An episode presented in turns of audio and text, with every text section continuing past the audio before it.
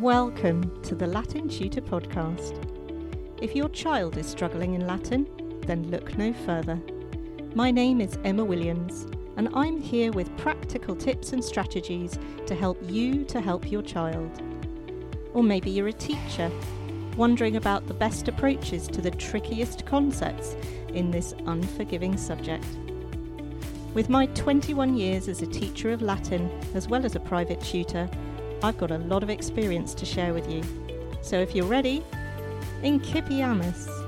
Let's begin.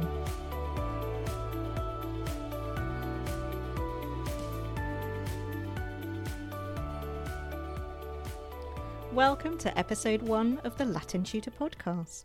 In this episode, I'm going to explore why it is that your child is studying Latin in the first place. Now, despite my many years in this subject and the hundreds, possibly even thousands of times I've been asked this question, I'm still surprised by it. On the one hand, people know that Latin is considered worthy of study by the most prestigious and elite schools in the country. On the other hand, they don't see the point of it. Why on earth would institutions such as Eton College or Harrow School waste their time on a subject with little to no inherent value? Surely it can't just be tradition. The worthiness of one's subject is, of course, not something that a maths or an English teacher has to defend. Most people accept the need for maths and English, but most people, it seems to me, fail to ask themselves why. When pushed, they'll usually respond that numeracy and literacy are essential life skills, and of course, they're absolutely right. Yet, still, I would argue this doesn't justify why all students have to study both those subjects at GCSE. Assuming you're not an architect or an engineer, when was the last time you made use of your geometry or your algebra? Have you recently, in your line of work, been asked to compare and contrast two 20th century poems? No? Yeah, I thought not. Now, the truth is that most subjects are quote unquote useless to most of us beyond the very basics. Unless we enter a sphere in which a knowledge of those subjects is required, and most people don't, that knowledge that we learn in school, beyond the most basic of rudimentary functional skills, is all of a higher order knowledge for knowledge's sake. It's not essential for survival in the modern world, whatever that is, or indeed in the ancient one. And yet these subjects are of immense value. Of course, children should be studying geometry. Of course, children should be studying Shakespeare. And of course, they should be studying Latin. So let's take a look at just some of the reasons why Latin is so valuable. Firstly, let's consider acquiring languages.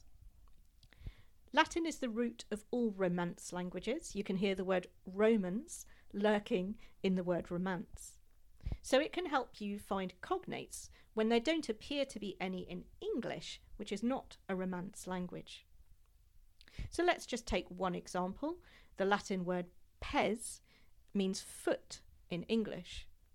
But if you look at the French, the Italian, or the Spanish, you will see how, in those languages, the word for foot derives directly from the Latin. All of the words in those languages are incredibly similar to the Latin, bearing no relation to the English word foot.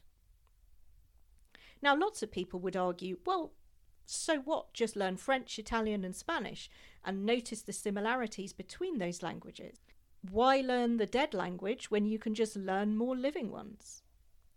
Interestingly, the very value of learning Latin lies in the fact that it is a dead language.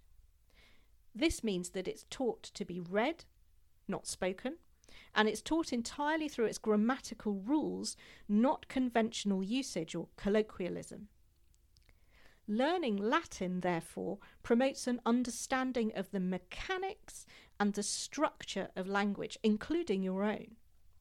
Someone who has studied Latin can use it to grasp the rudiments of any language, not just the Romance languages, which have their origins in Latin, but also others such as German and Polish, which have complex inflection in the same way that Latin does. Latin also improves and enriches your understanding of your own language, your ability to manipulate it, and your ability to recognize the meanings of complex words, words that might be new to you that you haven't seen before. If your job is a sinecure, should you quit? If something is indubitable, what is it? What exactly is juxtaposition? Most trained English teachers get this one wrong. What is an expatriate? Would you consider yourself to be audacious? All of these words are all easy to deduce if you know your Latin. Let's think about science. Modern science began its development about 500 years ago when all, and that's all, scholars studied Latin and Greek. Latin and Greek were not the obscure add ons in schools that they are now. Latin and Greek formed the backbone of the curriculum 500 years ago. So the technical terms in biology, chemistry, physics, astronomy all derive from Latin or ancient Greek. To take one example, trees that lose their leaves in winter are described as deciduous. Not an easy word, unless you know your Latin. A Latinist understands why the plural of fungus is fungi and the singular of bacteria is bacterium. Beyond the sciences, Latin is also, of course, the language of law and government.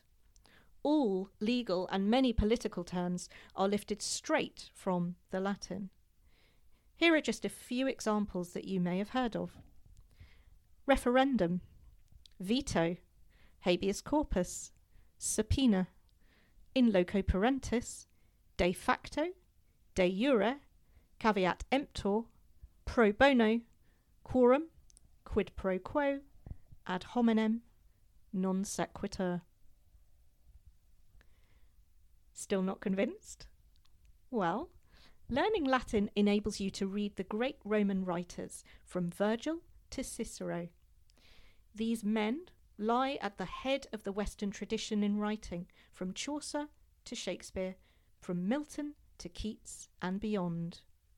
When it comes to understanding English, Irish, and American literature, a knowledge of Roman literature puts you at an incalculable advantage over other students. I genuinely struggle to comprehend how anyone can study Western literature at a high level without this knowledge.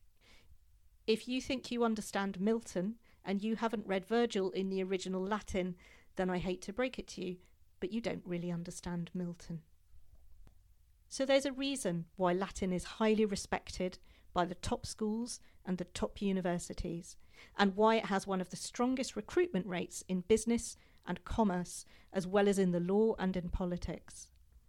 Latin teaches you to think precisely and analytically. It develops your intellectual rigour, like any challenging subject studied to a high level.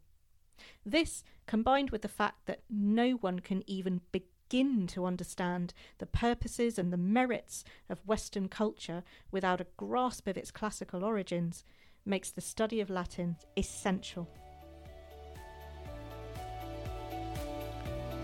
Thank you for listening to the first ever episode of the Latin Tutor Podcast. I hope you'll join me again. Next time, I'll be looking at what it is that makes Latin so difficult. Well, it's not difficult, really, is it? Is it really that difficult?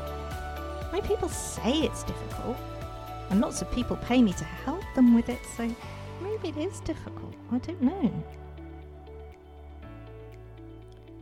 I actually found it quite difficult when I was at school. Probably best I don't tell anyone that.